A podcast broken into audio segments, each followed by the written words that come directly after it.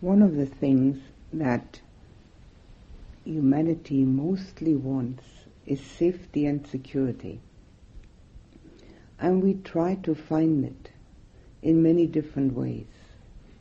We try to find it through sometimes job security, through money, through real estate, through family, through health or health insurance, or whatever it is that we think might give us some security. and yet, we know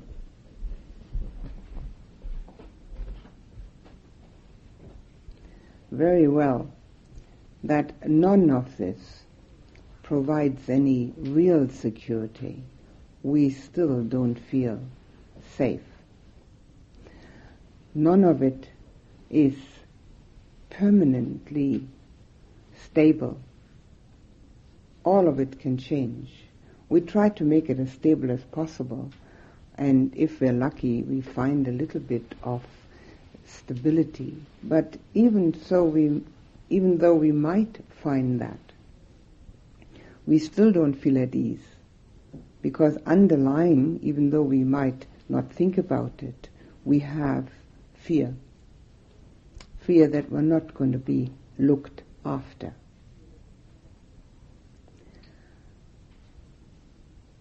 We can find eventually one security, and that's Nibbana. It's totally secure because there's nobody there to be insecure. But it takes a while to get there. It's a spiritual journey which we undertake and have been undertaking here in this course, which might take us to the first station, so to say, or wherever we land. On the way there, we can find security in the mind by committing ourselves and giving ourselves to what are called the three jewels and taking refuge in them. Refuge is a shelter. It, they shelter us. And because they do that, if we understand how they do it, then we have a feeling of protection. One of the words of the Buddha is the Dhamma protects the Dhamma practitioner. If we practice the Dhamma, obviously we are protected by it because it's strictly goodness. And that protects us. The longer we practice, the more protected we are. Putting the mind in that direction helps the mind to feel at ease, to feel safe. Safe from the worries and fears that beset all human beings. Fear is a human condition because we are totally aware whether we want to or not, that there's always some danger for us. There is danger of dying. We mightn't even admit that. There's certainly danger of being physically hurt. There's danger of being emotionally hurt, but there's also danger of emotionally hurting someone. And there's always the danger of slipping on the path and making bad karma. We know all that, whether consciously or subconsciously. And therefore, the mind has a hard time being contented,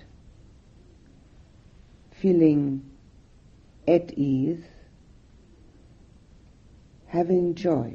It's not easy to find that joy because of all those underlying fears. It's not difficult to find sensual pleasure.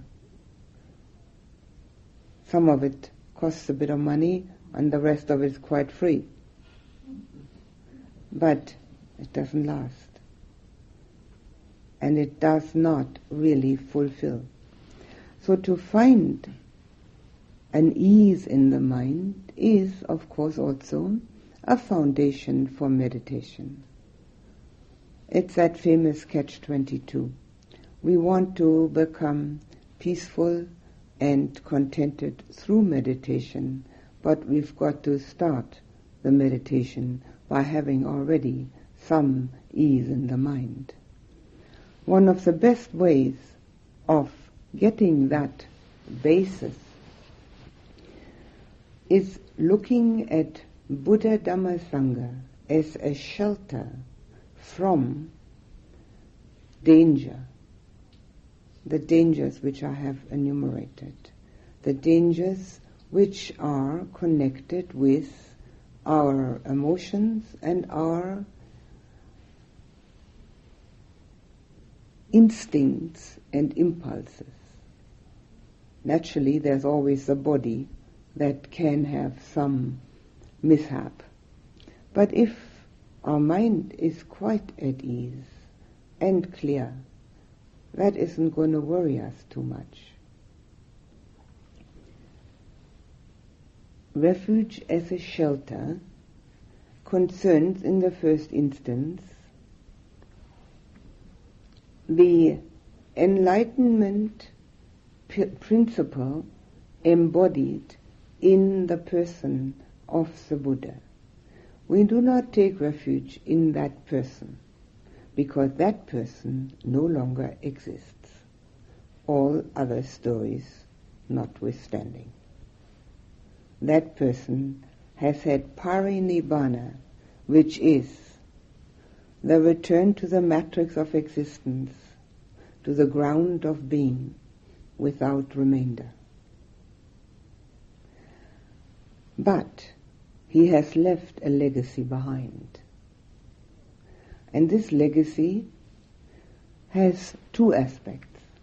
The first is, of course, the teaching, which I'll talk about in a minute. But it also, there's another legacy. And that legacy is the enlightenment energy which still exists. I'll tell you about a personal experience of that so that you can get an idea what I mean when I say enlightenment energy. Because the word energy is being bandied about so much that nobody really knows anymore what is meant.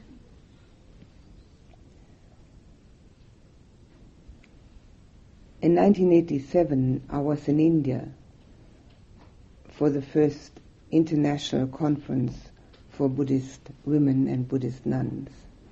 And we had arranged to make a journey to all the holy places of the Buddha's uh, lifetime after the conference. So there were 80 people of possibly more than 20 nationalities in two huge Indian buses in typical Indian weather.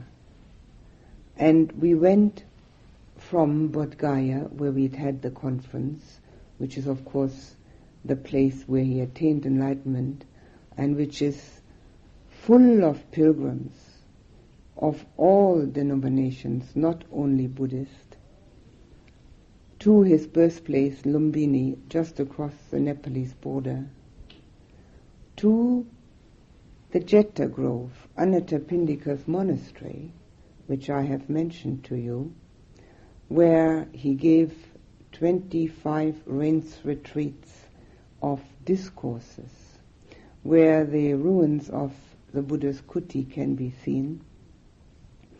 We went to Sarnath, to what used to be called Isipatana, the deer park, where the Mahabodhi Society has built up a new deer park with deer in it and a very beautiful temple and some very nice gardens where the kuti also can be found, which was the Buddha's very first abode after enlightenment.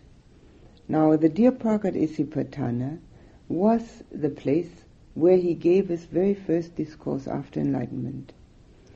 And there is a marker there where people think it took place. Whether it did or not, it's impossible now to guarantee. The first discourse he gave was the Dhammacakkappavattana Sutta, which means the turning of the wheel of the Dhamma, and it concerns the Four Noble Truths and the Noble Eightfold Path. And having been to all these places, we then went to Kusinara. And Kusinara, it's a very small village today, is a place where he died and was cremated. And a stupa was built over the cremation place. The stupa is still there. It's of course ruined. It's sort of half of it is there. The upper part, which has the spire, is no longer there, but the lower part is there. And as it is traditional in Buddhist uh, traditions, one circumambulates such a stupa, particularly one of this kind, which has such enormous meaning for all Buddhists. So one goes with one's right shoulder towards that which is to be revered, which is the reason why the robe is worn over the left. And in the hot countries, in the monk's tradition, the right shoulder is left bare like shaking hands without gloves. Same thing, reverence. So I started going around this stupa, not knowing whether there was anybody behind me or not, because everybody just did what they liked. And as I started walking around this stupa and thinking of its significance, I started smelling sandalwood very beautiful smell, sandalwood. Anybody who's ever smelled it will know that it's beautiful. And I thought, oh yes, some people must have bought sandalwood incense because it's very common in India to stick that in at the bottom of a stupa. And I looked around me, behind me, and there was nobody there. Not a single person. So I thought, oh well, must be some burning around the stupa. But there wasn't anything. It was just rubble because it is falling apart. So I started walking a little further, and the smell became stronger and stronger. And by that time, one of my friends from Sri Lanka came near, was also doing the same, and came near to me and said to me, Can you smell the beautiful sandalwood smell?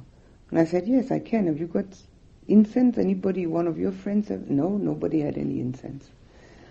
Well, we then, there were five of us that smelled it at this standing together. We then said, or I remembered, that any monk or any enlightened monk particularly would have been burned on a pyre of sandalwood. So we decided that that was what the smell was about. There's no guarantee that this was it, but we thought that that's what must be. And then we c- continued walking around this stupa, and I could feel an enormous in- energy coming through my feet. And I thought, I wonder what this is. And I kept walking, and this, it was like electricity coming through my feet. And it energized the whole body. And it certainly was like what all many of you have now experienced the very first entry into the meditative absorptions, that feeling that really energizes the body. And I thought, well, it's all right, maybe I'm getting very meditative. And then I came to the end of my um, round trip around the stupa. And lo and behold, all 80 people were sitting on the ground in meditation. And I knew at least half of them. And of those that I knew, at least half had never meditated in their lives. There were some children there, uh, around the age of 10 to 14. They all sat with their legs crossed in meditation. So we all sat down, the other uh, five ladies and myself, and we meditated. And then, gently and slowly, after a while, we got up. And then one of the ladies said to me, It's very interesting, isn't it? She said, I felt this enormous energy here, but I didn't feel a thing in Lumbini. And I said, That's right, I didn't feel anything either in Lumbini, where he was born. And I felt it here. And then it occurred to me, and I said this, you know, in Lumbini, he was born, but he was not the Buddha. He was a, a bodhisattva.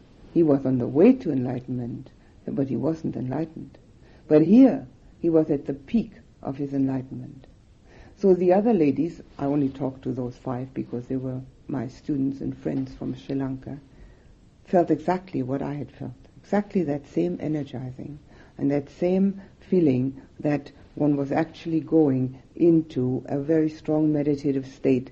But it had a little difference to what just sitting down here and meditating. It was something other than that. There was a, a vibration in the f- ground and in the air, which you couldn't see or touch, but which m- made us feel, those that I talked to myself, I don't know what the other 75, made us feel as, as if we were being drawn into a, an atmosphere that was transcendental. And none of us, neither these others nor myself, are given to imagination. So from that, and then later I talked to friends of mine in Sri Lanka who have taken this trip also because this is a very famous uh, journey for particularly, I suppose, Theravadan Buddhists because the Buddha did say this, that it is of great merit to go and visit the places where he was born, attained enlightenment, gave the first discourse, and died. So this is um, um, everyone who can afford to do this um, financially tries to do that. So many people in Sri Lanka have been there. And I talked to a few of my friends there, and two of them had exactly the same experience.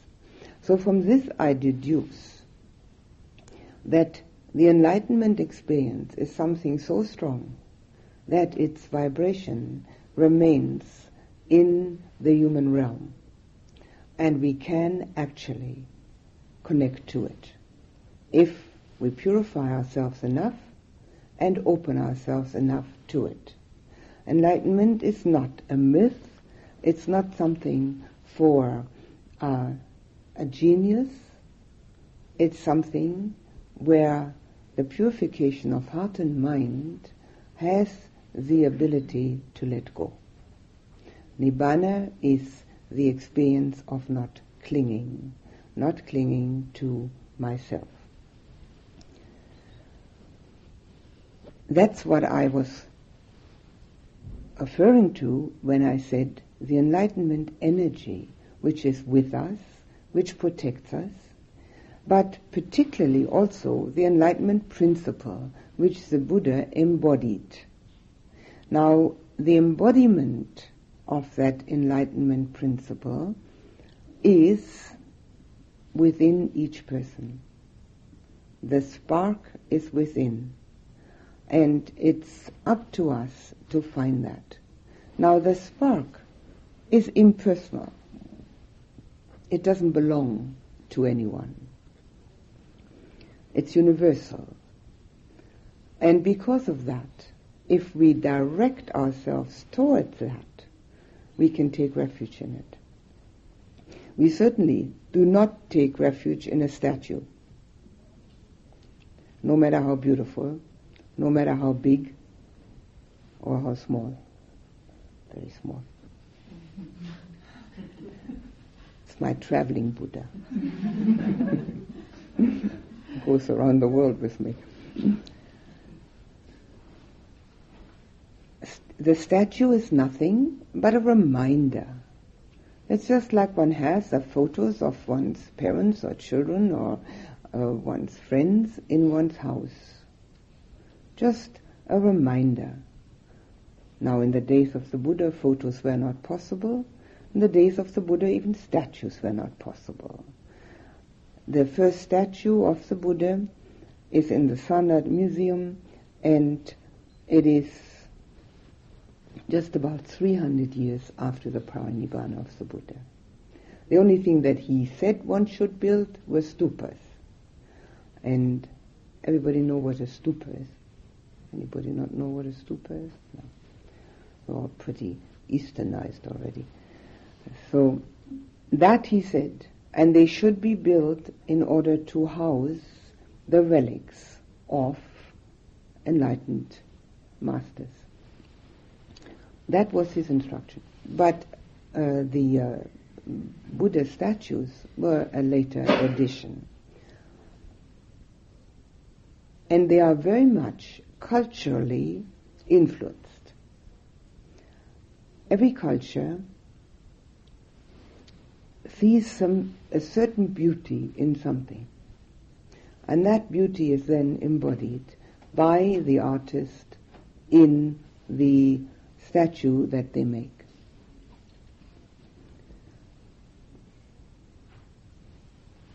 The first and only time that I ever saw an English looking Buddha was in London at the FWBO.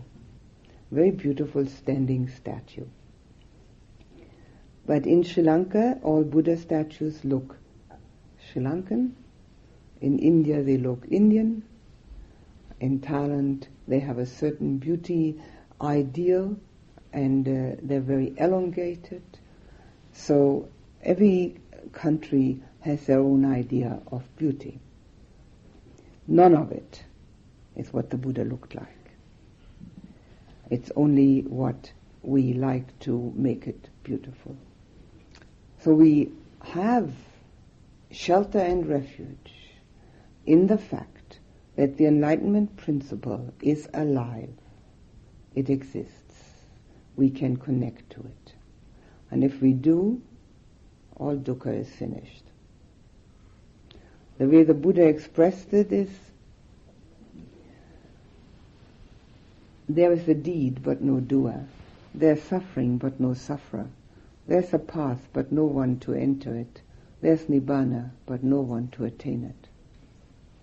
When we give up me, we get nearer and we can get there. It has to be done through actually feeling it. But first, it can be done through actually wanting to do it. The other legacy which the Buddha left for us is of course the Dhamma. And that is the most important part of it. He left the teaching behind. You've heard some of it. Obviously in six and a half days we can't hear or talk about all of it. But we don't even have to know all of it.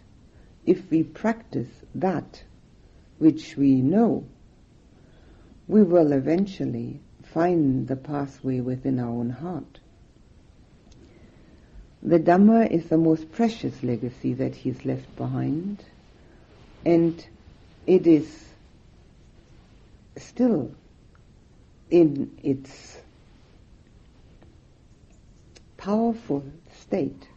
In fact, there's a prophecy in one of the commentaries, not by the Buddha, and it says like this it says, after the parinibbana of the Buddha, the Dhamma will exist for 5,000 years.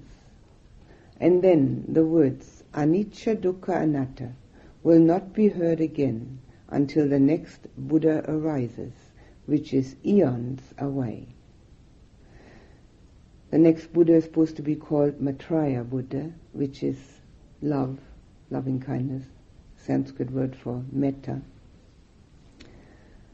And eons are described as a granite mountain one mile high, one mile wide, one mile deep, and one mile long. And every hundred years a little bird comes along and it sharpens its beak on that granite mountain. And when the granite mountain has disappeared, one eon has gone by.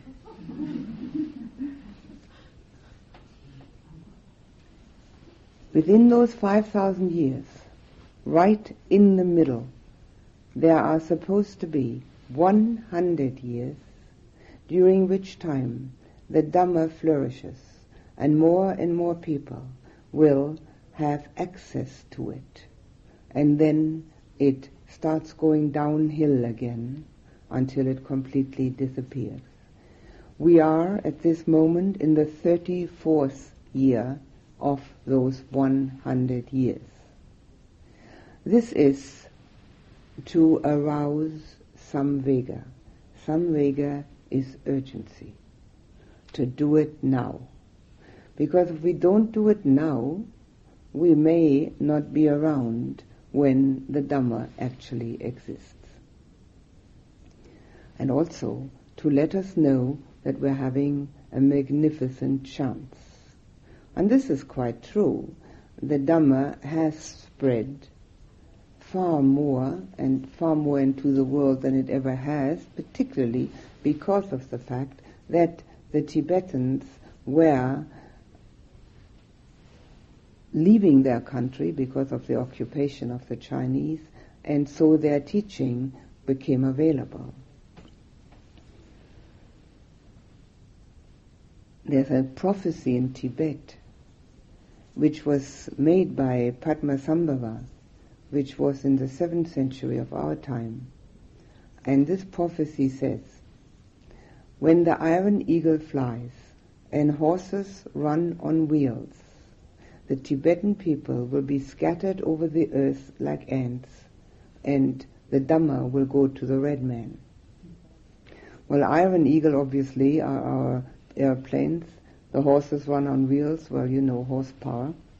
We've got that on four wheels. The Tibetan people have been scattered over the earth, and we are the red men because we've got pink cheeks, so they think we look red. So that has happened. And the other prophecy seems to have some significance also for us, because if we had lived maybe 50 years ago, we might not have had access to the Dhamma in its present form. It has existed in England for just over a hundred years. The um, Pali Text Society was the instrument for bringing it to England, but it was strictly an intellectual enterprise, a translation uh, work in those days. It's not that long that it has become a practice. So the prophecies seem to be correct. And what they do for us is they tell us that we are in a very fortunate position. So the Dhamma is alive for us and it can protect us. It can give us refuge if we live accordingly. Now, it does not give us shelter if we think of it as something interesting, nice, beautiful, oriental, Buddhist, um, whatever we might think of it. Having come from Tibet or Sri Lanka or Thailand or Japan or wherever it has come from, and connecting with all the cultural embellishments, it can only protect us if we actually practice it. And that is the part of the practice which is often misunderstood. That people say they practice when they sit on the pillow. That's not practicing. That's sitting on the pillow. Practice means that we do not forget the Dhamma in our daily living and try to remember as much of it as we can under all circumstances, particularly the trying ones. If we remember it when everything goes well, well, that's nice too. But when things become difficult and we then remember it and act accordingly, we will see the relief and we will see the help and protection we're getting. Like when we really want something badly, so badly that we're getting upset about it, and we can't seem to get it, and we're dropping the wanting, we can see the upset is gone. It's wonderful. What a relief. It's like getting rid of a hundred pound backpack. Just putting it down. What a wonderful ease that brings. And then we know what is meant by finding refuge in the Dhamma. That is our safety, our security when we practice it, which of course concerns also the precepts. They protect us. When the Buddha said, Who sees me sees the Dhamma, it is connected with the story of his time. There was a monk amongst his uh, disciples who was so attached to the Buddha, loved him so much that he ran after him all the time like a little puppy dog, never left him, let him out of his sight. And one day this monk became ill and had to lie in bed. And he was lying there moaning and crying. And his fellow monks came to see him and said, Why are you moaning and crying? You're not that ill. It's not that bad, is it? And he said, No, no, that's not why I'm moaning and crying. I'm moaning and crying because I now can't see the Buddha. Because I'm lying in bed. And so the monk said, Oh, that's all right. We'll tell him about that. He'll come and visit you. So they went to see the Buddha and told him about this problem. So he said he would come. And he came to visit this monk. And of course the monk immediately perked up and was very happy. And so the Buddha said to him, Who sees me sees Dhamma.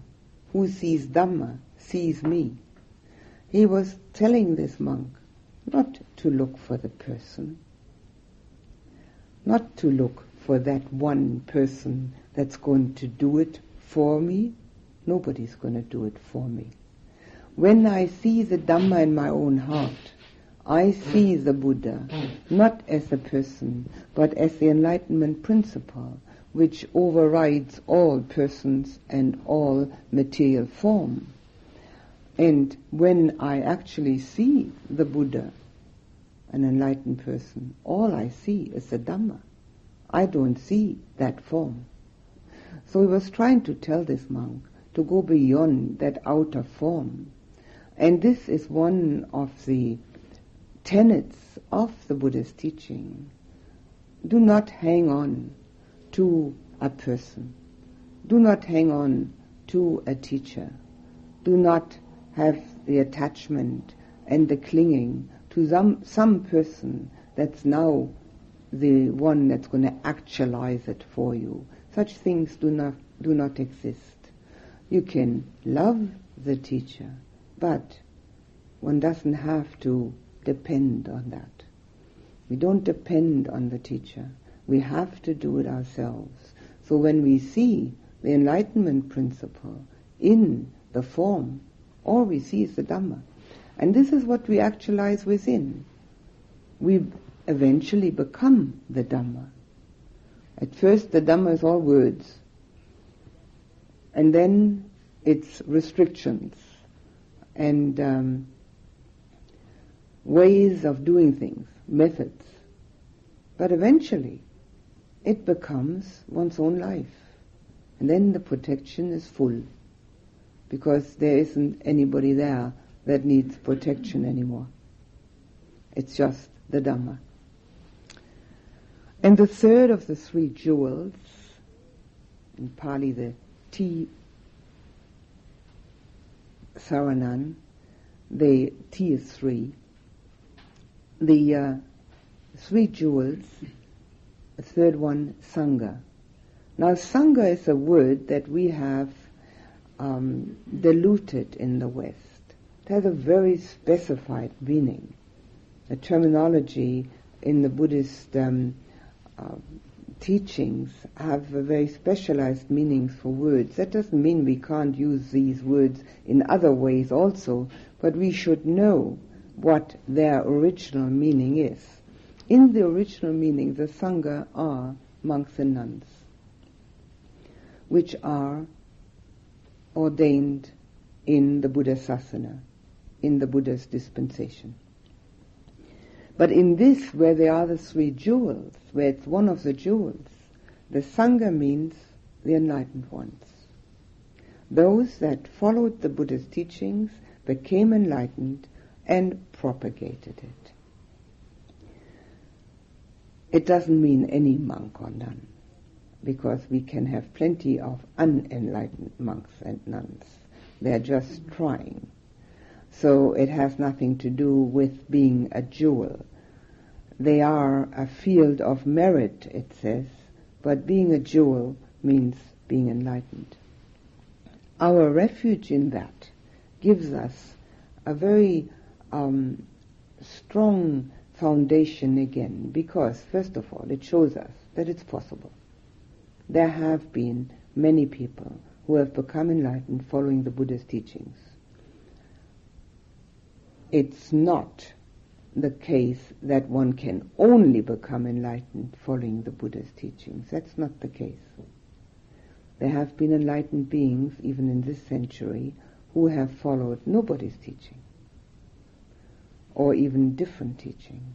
But in this case, where we use the Dhamma, which is law, law of nature, and Buddha's teaching, we're talking about those people who became enlightened using that. So we have an, an understanding that there have been many people who have been able to do that. So there's no reason why we can't. Whether it happens this lifetime or next, that's not the criteria. We can. And also, it's gratitude. Gratitude to those people that they have propagated the Dhamma for us. Because if it had rested only with the Buddha, it would long be lost. There would be nothing left of it. It then went to his disciples, and from his disciples, as I mentioned earlier, it went into writing, and from the writing, it went into translation, and then also all these centuries it has been taught. It's not been just preached, it's also been taught. And that's the whole difference. Not just preachers, but teachers. And with that, we have a, a, a debt of gratitude towards those people who have given us this opportunity. And if we put ourselves into their company by taking refuge, we are in the best possible company with noble friends. Whether we know any of them or not is also not so important because we may get to know teachers. But the jewels, those three jewels, if we are actually connected to them, we have the teaching, the enlightenment, energy, and we have the most noble friends that we could possibly find anywhere. That's why taking refuge is a great help on our pathway. It helps us to see things from a platform of spiritual life rather than from the platform of worldly life.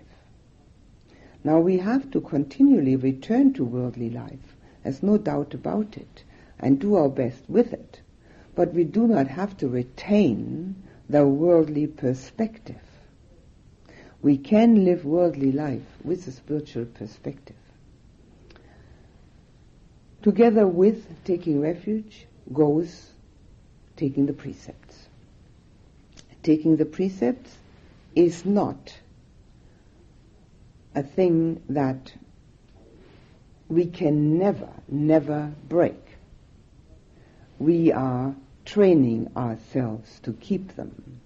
Should we break any of them, we need enough self-honesty to say so to ourselves. I've broken that one. And then quietly and patiently take it again. If there is a monk or nun available, take it with them. If they're not available, take it by yourself. It's like making a new New Year's resolution. Most people have to make the new one latest on the 3rd of January. So it's the same with this. Maybe we last a little longer on them until it becomes so habitual that it's no longer a problem. It is said in the Pali Canon that only a person who has had stream entry, which means the first personal glimpse of Nibbana, the first, not glimpse, the first personal experience of Nibbana, is one who will never break a precept anymore. Because the knowledge and viewpoint of him or herself has completely changed at that time. So until then, we are in danger of breaking one of, one of them, which is fine. We should see that danger. It should make us even more um, filled with urgency to practice. There is no sin attached to breaking a precept. There's only karmic resultant, which we accept to take upon us at the time when we break it. And if we break it because we haven't been mindful, well, the same thing. Retaking the precepts is in Buddhist countries a matter of course. People take refuge and precept every time they come into contact with a monk or a nun. It's not a matter of great, um, of a great festivity, but it is a matter of reminding oneself over and over again. For instance, in the monastery or in the nunnery, when the people bring the food for the monks and nuns, it is traditional and customary that the head monk or head nun gives precept and refuge to the people who have brought the food and then gives them some uh, Dhamma um, talk to urge them and arouse their energy to practice. So taking the precept and refuge is something one does over and over again. It's not a one-time matter. It is something like repeating to oneself, but very, very favorably in company, what one actually wants to do. If one does it only by oneself, doesn't have the same effect. It's um, when we say it out loud in front of other people, we are making more of a statement it uh, can be compared to getting married in front of witnesses. We're making a statement. I want to have this relationship and be faithful and responsible for this relationship. Making a public statement. Whether it works or not, the second question. But here is the same thing. We're making a public statement. And that public statement helps us. It helps us to support our determination, the willpower, the willpower to do this properly. With respect to that, I want to explain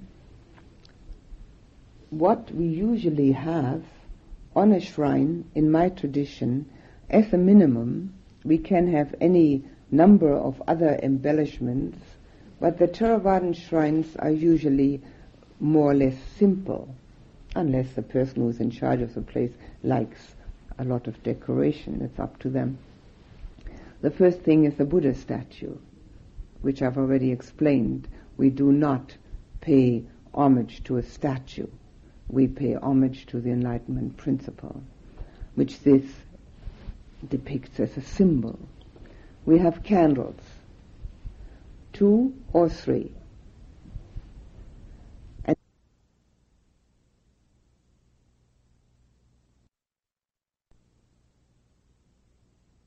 Buddha statues, particularly those from Thailand, that have a sort of um, on the top of the head like a little spire sticking up. That's the same symbol.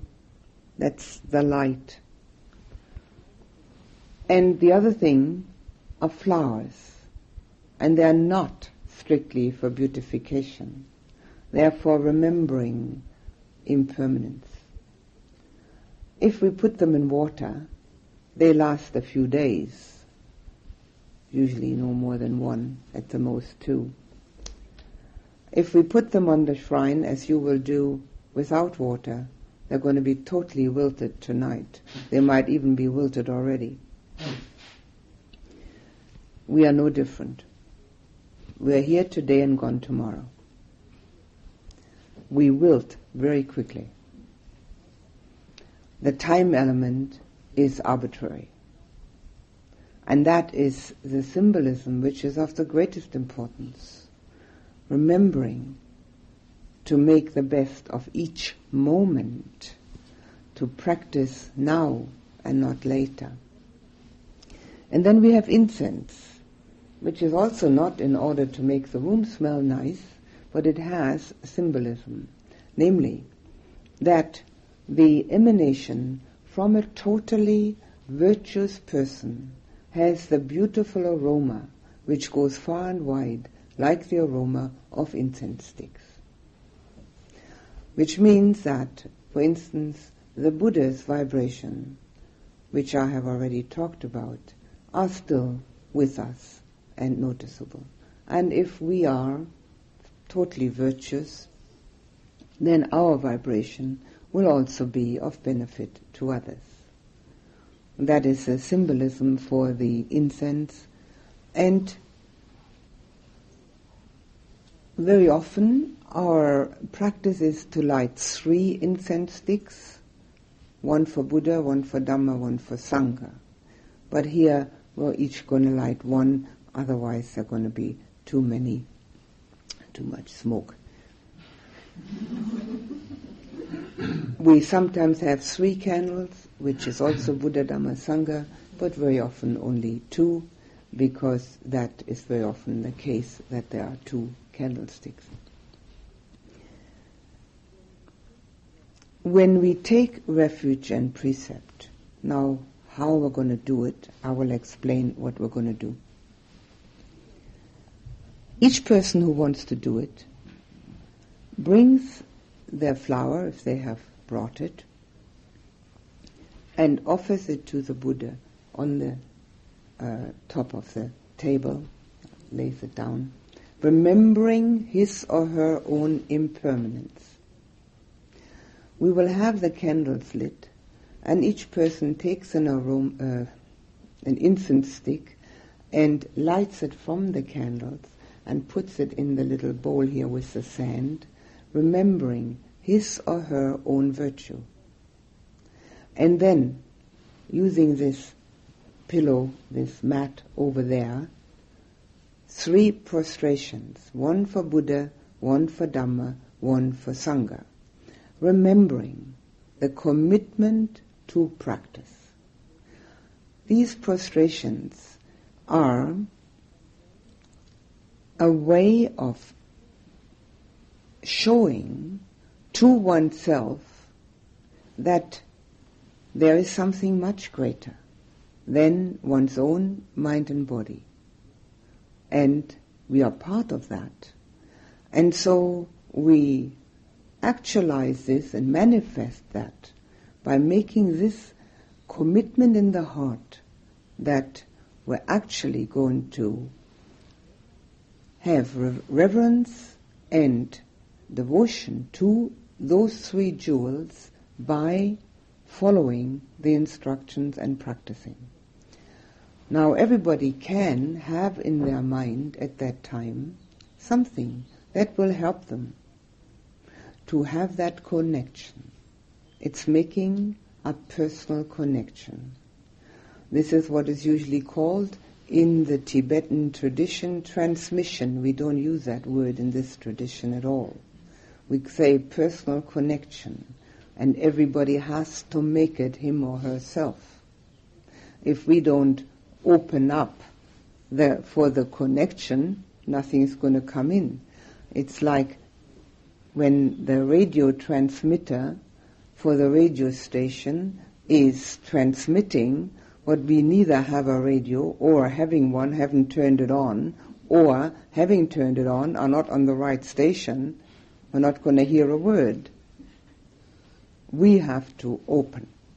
And then the, that happens, the connection. In our tradition, the way to prostrate is called the five point prostration because five points of the body go on the floor. Namely, we do it kneeling down on, on the knees, and the five points that go on the floor is the forehead, the two hands, and the two elbows. And they go on the floor.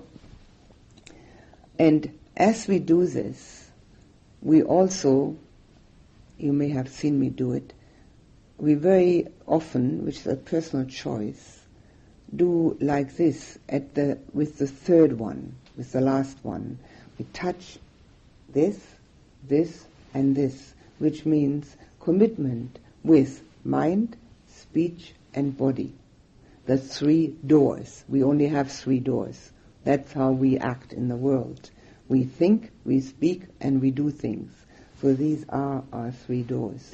and we often do this as showing our devotion to the uh, teaching that we want to do it completely with these three doors.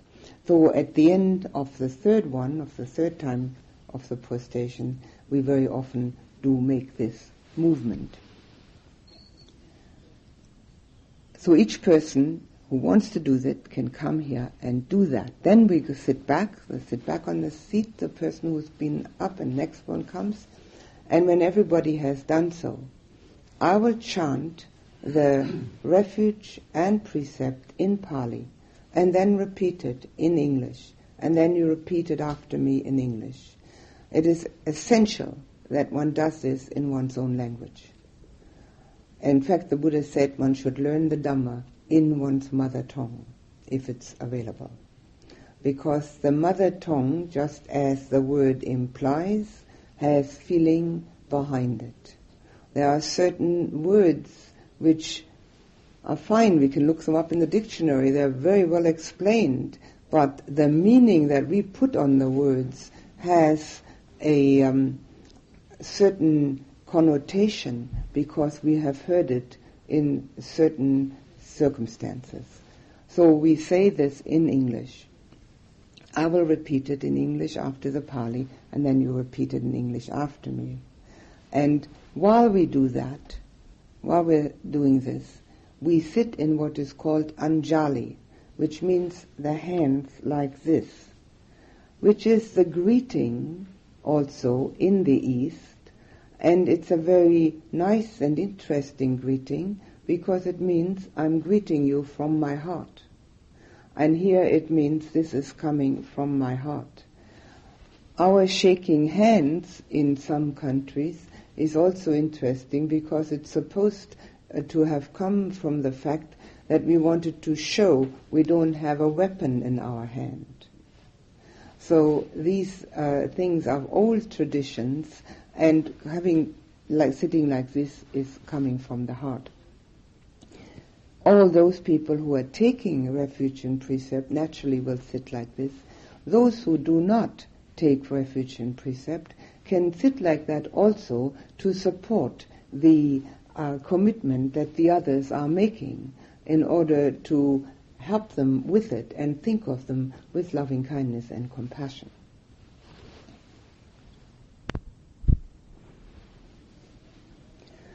Namo tassa bhagavato arahato samma sambuddhassa Namo tassa bhagavato arahato samma sambuddhassa Namo tassa bhagavato arahato samma sambuddhassa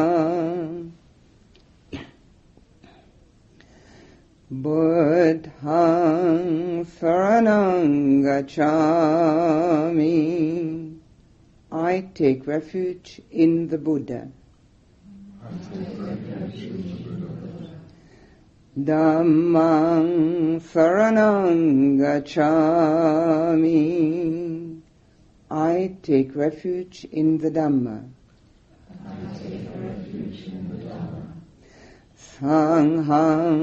Saranang Gacchami. I take refuge in the Sangha. Dutiyampi Buddhang Saranang Gacchami. For the second time, I take refuge in the Buddha.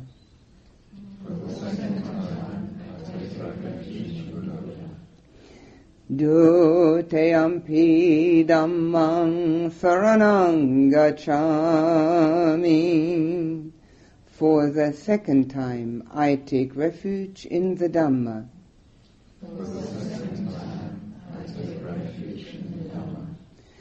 Dutiyampi sanghang saranang. For the second time, I take refuge in the Sangha. For the second time, I take refuge in the Sangha.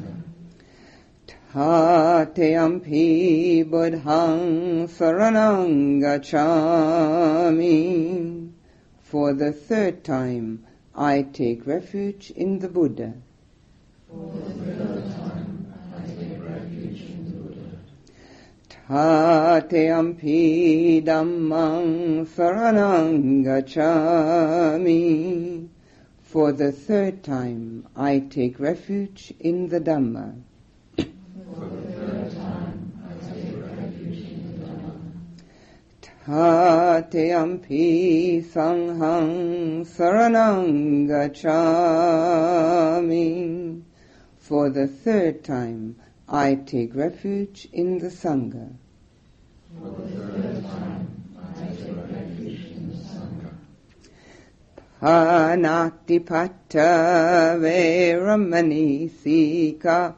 Padam Samadiyami.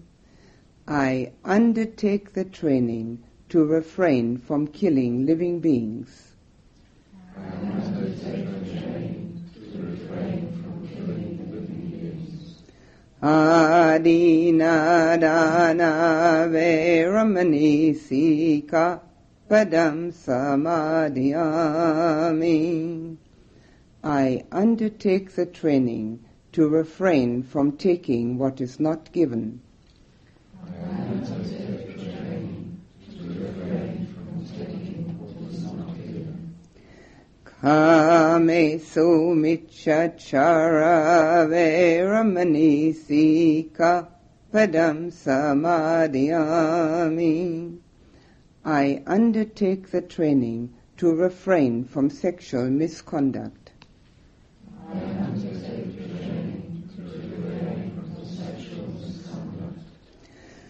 Musavada Veramani Sikkha Padam Samadiyami. I undertake the training to refrain from wrong speech. I undertake the training to refrain from wrong speech. Sura Meraya Japamadhatana Veramani Sikkha Padam Samadiyami.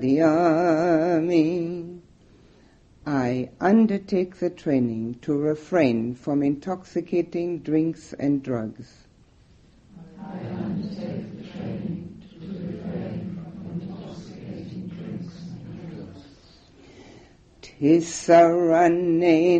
Sadhim panchasilang dhammang sadukang surakitang katva pamadena sampadeta. That means, may the taking of refuge and precepts give you happiness and much benefit in your lives.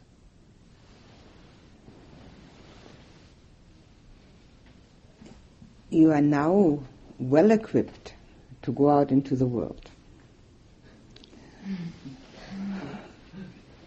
which you will do very shortly after lunch. And whatever you can take with you from this course, anything at all, will be helpful.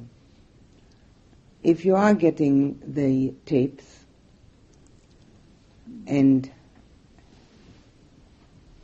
continue to listen to them to remind you, it will help you to continue the practice.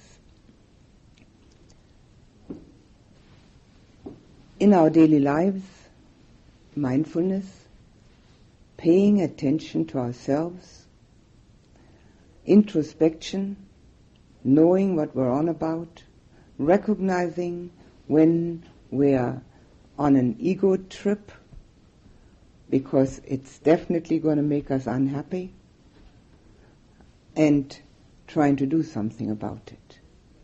Recognition, no blame, change. There's no blame attached to any of this. There are four billion people on this little globe and they're all doing it. With the exception of a handful maybe. So, who's there to blame? That's just human nature. But human nature does not give us the fulfillment that we want, so we try to transcend human nature.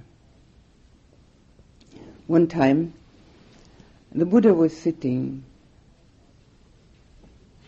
outside a village, and it is said that his skin was very radiant and his eyes were shining.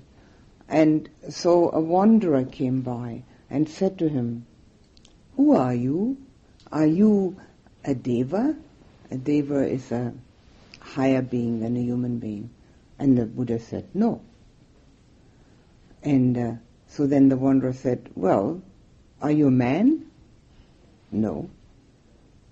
Well, are you God? No. What are you then? Said, I'm the Buddha. I'm enlightened. So it's neither this nor that. We can transcend human nature. Where we're going, we'll only find out when we're there. But on the way there, we can have so many benefits that it will be possible to stay on the path. Obviously, we're going to have to keep on meditating. How much? How long?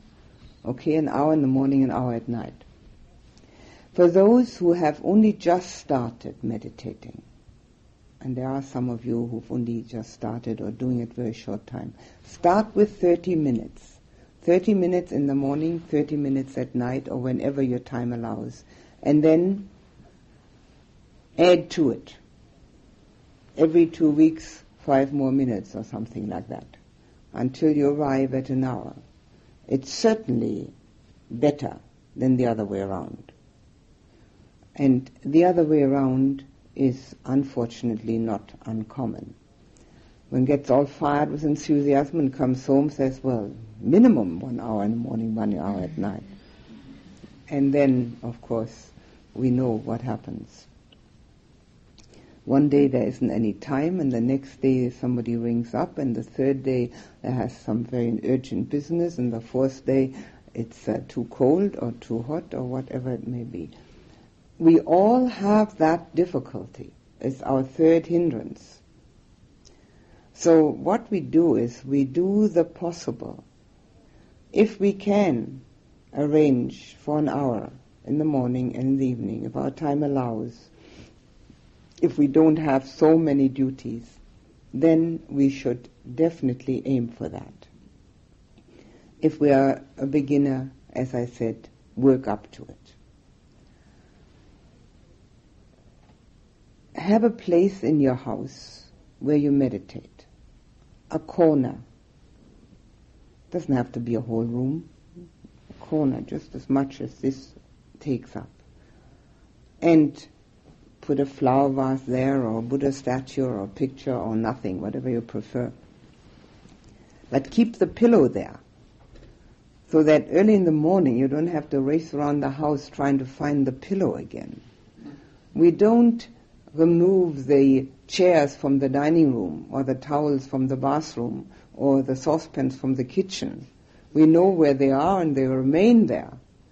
So since we do look after the body in that manner, we cook for it and we eat it and we wash it and we also go to bed and keep the bed there with the bedding on top of it. Well, let's keep this one thing that the mind needs also in its place. Leave the pillow there so that in the morning, maybe you don't want to turn on the lights on because there's somebody else in your house who doesn't meditate, that you can find your way to your pillow and sit down on it without any difficulty. Then get yourself, if you haven't got one, a little timer or a little alarm clock, whatever you have. And set it for the appointed time that you've made up your mind to meditate. Because if you don't, you're going to sit there and you're going to meditate, meditate, meditate. And then the mind says, well, that's at least an hour, could be more. And then you get up and you go to the kitchen. What does it say? 15 minutes. so, of course, now being in the kitchen, you don't return to the pillow because now it's time to make some tea. So, have that little thing there and wait for it to ring. Everybody waited for this little bell to ring. First few days probably thought, oh, I'm sure she's forgotten to ring the bell. but still, one waited for it. So this is essential because that timing becomes, of course, quite um, quick for us to sit when we're concentrated. The hour goes like nothing. But if we are not concentrated, might seem like a lifetime. So use your timer to have your um, discipline, to, to have the under the um, the support for your discipline. The self-discipline is an extremely important aspect, and as the word says, it can only be done by oneself. If somebody wakes you up early in the morning and shakes you and says, "Hey, come on, go and meditate," and then the one that's shaking you goes back to bed, that's not going to be conducive to you going to meditate. So one has to have the self-discipline. If you have anybody in your house who also meditates, and you can do it together, so much the better. You can reinforce your own determination, which is lovely if you have that good fortune. Most people haven't. Most people are on their own and um, have to meditate on their own. For that, it's extremely helpful to have at least once a week a group with which to meditate. It's a support system which cannot be overrated because, first of all, you get together with people who are doing the same thing In other words, you're not looked upon as punishing yourself for nothing or uh, having got in touch with some odd sect or um, doing something um, just to get out of working or whatever else people think about it. It has become a little more accepted meditation, but in the mainstream of society, and I presume England's no different from any other country, it still isn't considered to be the thing to do. So we do need the support system. And the support system are the friends who are doing the same thing. Now, if you haven't got a group where you live, start one. Two people are a group. Now, there were some people here, and I'd like to say that right this minute because I'm thinking of it, who said that they had nobody to meditate with, and actually there were two people from Bristol who said that. Would the two people from Bristol like to raise their hands so that they can meet afterwards and discuss it with each other? Have they disappeared meanwhile? And there was another one, there were two. What happened to the second person from Bristol? One person did leave. One person left. Okay, well maybe that's the one from Bristol. So there's only only one person from Bristol. Well, that's not going to make a group. But uh, there were also some people from London and uh, several, and they also said that they would like to get together. So would the people from London like to raise their arms and get together after we finish and discuss matters? There's one there, two here. We actually had a group. You had one. Dissolved. Well, start a new one. start a new one. Who else is from London? Mm, But we're sort of attached. We have to be honest that we want to not be- Well, those of you who already have a group uh, don't have to search for a new one, but those of you, like that's, I think there were four now from London, meet afterwards and discuss whether you live in a, a manageable distance from each other and what you can do about it. Um, as we have, even if it's a very small group, it's extremely helpful there there is a small group in York. Leah has a small group, but I don't suppose there's anybody else here from York, is there? Oh, Stuart, yes, of course. Well, he's already m- marked down for your group.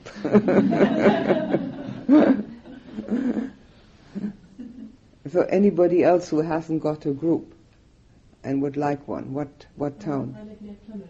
Near Plymouth, okay? Anybody from Plymouth? Nothing. Ah, such a small country, it's still too big. And the Fisher. Uh, that's a bit way up north, isn't it? Where is that near? Edinburgh? Where is it near? What is the biggest near? Well, that's, that's a county. It's, and, uh, There is somebody here from Edinburgh, but that's not close enough, is it? it's about um, 80 miles away. 80. About Sandy Lane. Yes, Sandling's about 40, 50. Glasgow. Glasgow's about 80. Scotland's. Well, if you, if you, um, if it's important to have a group, you might have to drive that far if you have a car. In Germany, in my center, we have an open evening every Wednesday evening, and we live way out in the sticks. And uh, in German, we say where the fuchs and the rabbit say good night to each other. And it actually is the truth. We have a fox and a rabbit coming to visit us at different times. So we're way out in, in the middle of nowhere. We live in a village of four houses. So, and uh, every Wednesday night it's open house. And there are several people, three I can think of right now, who do drive about two hours to come because they can't find anything nearer to them that they would enjoy doing. They, so they're determined. So sometimes that does become necessary until one maybe finds something a little closer. If one doesn't feel that one needs a group, well, that's all fine. That's all right too. But it is a great help. And the thing is that with a group also, one can, and especially if one's had the same teaching and also the same teacher, one can use some of the tapes sometimes in the evening and refresh one's memory and then maybe talk about it with each other, not argue, but talk about it with each other, and uh, mention some of the things that may have been workable for oneself. In other words, have a Dhamma discussion with each other. We don't have to have some Dhamma expert around for that. We can have a Dhamma discussion so that our way of conversation actually becomes more habitually directed in that direction, which is a very good, another very good reason for having a group. There is um, actually a, a Buddhist directory. Yes. Yes. The the only problem is, of course, you can't try them all out. Uh, but the thing to do is, if you do live in an outlying area, and you might find one in there, I think you can get the Buddhist directory from the Buddhist Society in London. It's quite fat, so fat. It's the fattest directory of any country. England has the most centers. We're always marveling at it, thinking, where they get all these centers from? Germany has a very thin one, little one like that. So um, it's a it's a great choice, and if you are in an outlying area, it can be extremely helpful to to look it up. So that can be a, a help. The other thing is about reading, reading books. One of the things we can read are these things going in your eyes. Yes, mine are too, yes.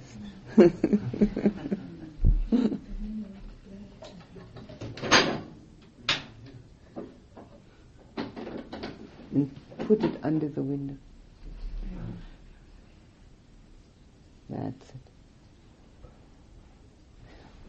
We don't want to remove the good aroma of your virtue yet.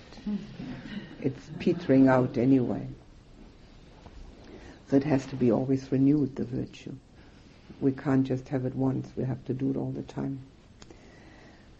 Books. If you want to know what the Buddha said, it's all available. The cheapest and best books that I've ever found of this tradition are available from the Buddhist Publication Society in Kandy, Sri Lanka. There are um, several catalogs of that BPS here uh, in, I think they're in the lounge room or I don't know exactly where they are.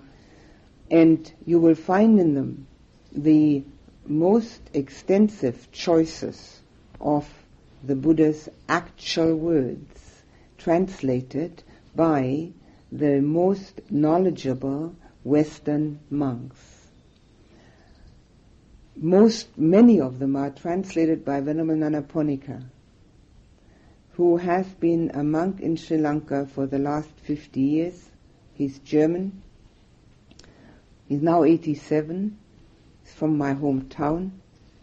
He is the Western expert on Pali, and he was the founder of the Buddhist Publication Society, which now sends books to 90 countries. The books are available in England through Wisdom and through the London Vihara. Both are mentioned in the back of that catalogue. So they could be rung up and asked whether they have any particular um, book that you're looking for. If they don't have it, you're probably better off to order it yourself. Because for them to order it for you, they will not order it specially for you. They will wait till they have a whole batch of orders so it might take quite a long time. So if they have it, just get it from them, either Wisdom and Lon or Lon Vihara. if they don't have it, order it yourself. In the catalog are given exact instructions how to order books. They're the most inexpensive Dhamma books available, and they are the best translations.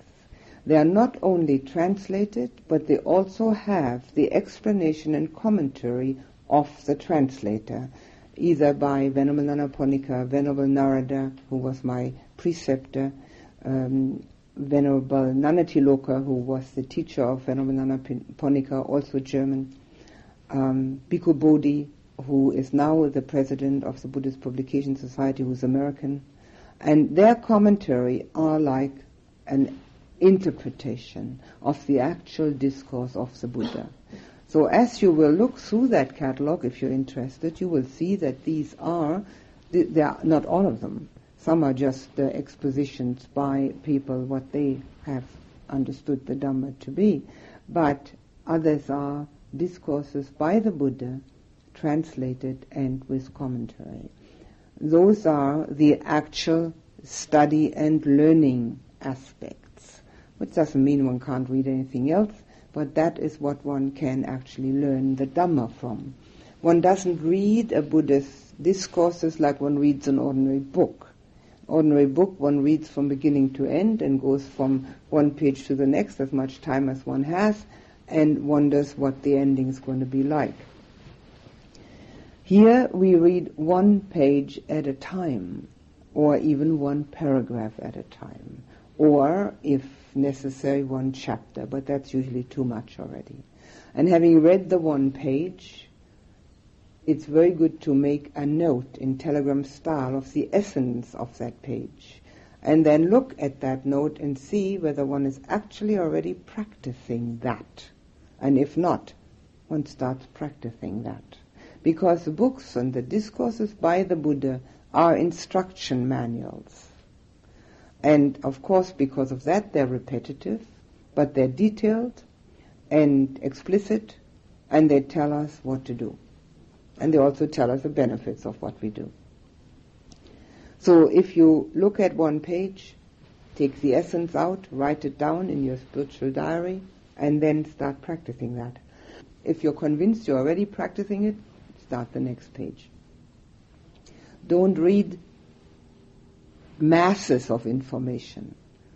If one wants to put some of these uh, things together that come in cardboard boxes and they've got detailed instructions on how to put this together, if you read the whole instruction, you haven't got a clue at the end what to do. One's got to read it step by step and then actually do step by step and this uh, applies to the Buddha's instructions. When one has practiced some of that and reads it then, it's a very interesting aha experience. Because one has done something, and then one sees that the Buddha said just that, but in different words that oneself would have used. But it's a very interesting experience books, tapes, friends. And one of the really important things is the attitude of steadiness. Not one week I'll devote to the Dhamma and one week I'll devote to cycling. And the next week I'll devo- devote to having a um, uh, walking expedition and the next week Dhamma again. it doesn't work. It's not like that. It's got to become part of one's life. We all have time to eat. We all have time to sleep. In fact, we get quite um, upset if we don't have enough time to sleep and to eat and to take a shower or a bath. And if we have time for all that, surely we'll have time twice a day to attend to our mind. Mind is the master. That's the first line of the first verse of the Dhammapada, which are verses by the Buddha which he has given on different occasions. And it starts out, the whole thing starts out with mind is a master. Whatever we do with our mind, that's what we're going to reap. So meditation is one part of the practice, mindfulness is the other, and then watching thought, watching emotion, and substituting. If you have friends that you can get together with, it's an enormous help. It is so important, it makes all the difference.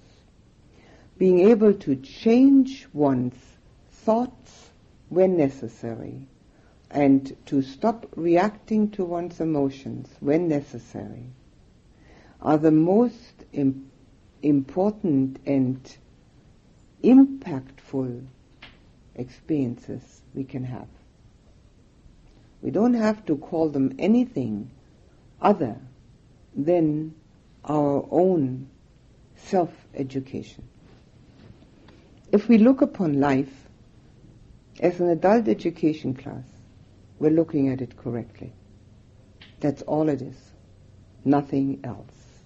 If we've ever thought it was something else, maybe by now we've learned better. It's an adult education class where we are constantly getting exams. And the unfortunate part about this kind of college is the fact that they don't tell one ahead of time when the next exam is. it takes one always by surprise. One hasn't actually boned up enough. And there it is already. Another situation. And the whole thing falls apart. And obviously, since if we don't pass that exam, well, we have to do what everybody has to do when they go to college or high school or school. If they don't pass the exam, they have to repeat the class. It's exactly the same in our lives. Whatever exams we don't pass, well, they come again. They are in a little different um, shape and form, have a little different name. Instead of being called John, they might be called Jack, but same thing, all over again. And if we pay attention, we'll notice it. We'll notice it that we've done this already four or five times, and every time with the same result. And then when we see that, we'll recognize it and say, oh, wait a minute, I don't have to do that again. If this happens again, I'm not going to do it again. So we actually practice not to do that again under conditions which are not exam conditions, just like we do when we go to school and high school and so forth. We don't uh, forget about the whole matter until the exams come about because we couldn't possibly pass them if we hadn't done something meanwhile. So, in those days, when we were doing that, we were forced to do it. It was compulsion. And there was just no two ways, two ways about it. We simply had to keep learning. This is the same. Every day a little. And then when the next exam comes, somebody starts being abusive, aggressive, unpleasant, we don't get what we want, or we get exactly what we don't want, we are prepared. We know exactly what to do. We can drop it. We can drop the wanting. And having done that under trying circumstances, we can pat ourselves on the back, there's no harm in that, perfectly alright, and say, well done, I'll do that again next time. We sure mustn't pat ourselves on the back and say, well done, that's it now. We've got to keep on doing it. Having passed that exam, of course, we can be sure that we're going to get another one, a new one. Not the same one anymore because we've passed that one. We're going to get one which is a little more difficult. And we're going to maybe not pass it because we haven't practiced enough. So then we see this difficult one, we say, now wait a minute, what is this? Why can't I do that? And we have to practice a little harder. Exam after exam until we can finally pass out completely and don't have to come back. The only time, the only thing is, the only unfortunate thing about it is they never give the time or the date for them. We have to be on our best um, practice all the time. And we will be if we recognize the difficulties that we get into if we're not prepared. Remember when you were in school and you thought, oh, well, this is a cinch, I don't have to prepare myself. And then it wasn't a cinch at all. The whole thing just fell over your head and you couldn't do it. And you felt pretty silly not having been prepared. Well, this is the same here. If we look upon our lives as this kind of experience, we're using our life to the best advantage. We can't do anything better. There's a story about the Buddha walking with his monks along the seashore and saying to them, What do you think, monks, if there was a blind turtle swimming in the oceans of the world? And this blind turtle comes up for air once every hundred years. And there's also a wooden yoke swimming in the oceans of the world.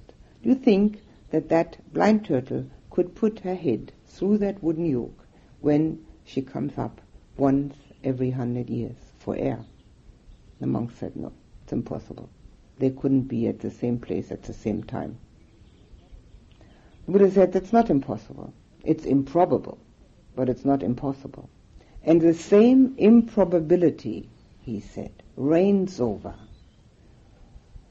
having a human rebirth with all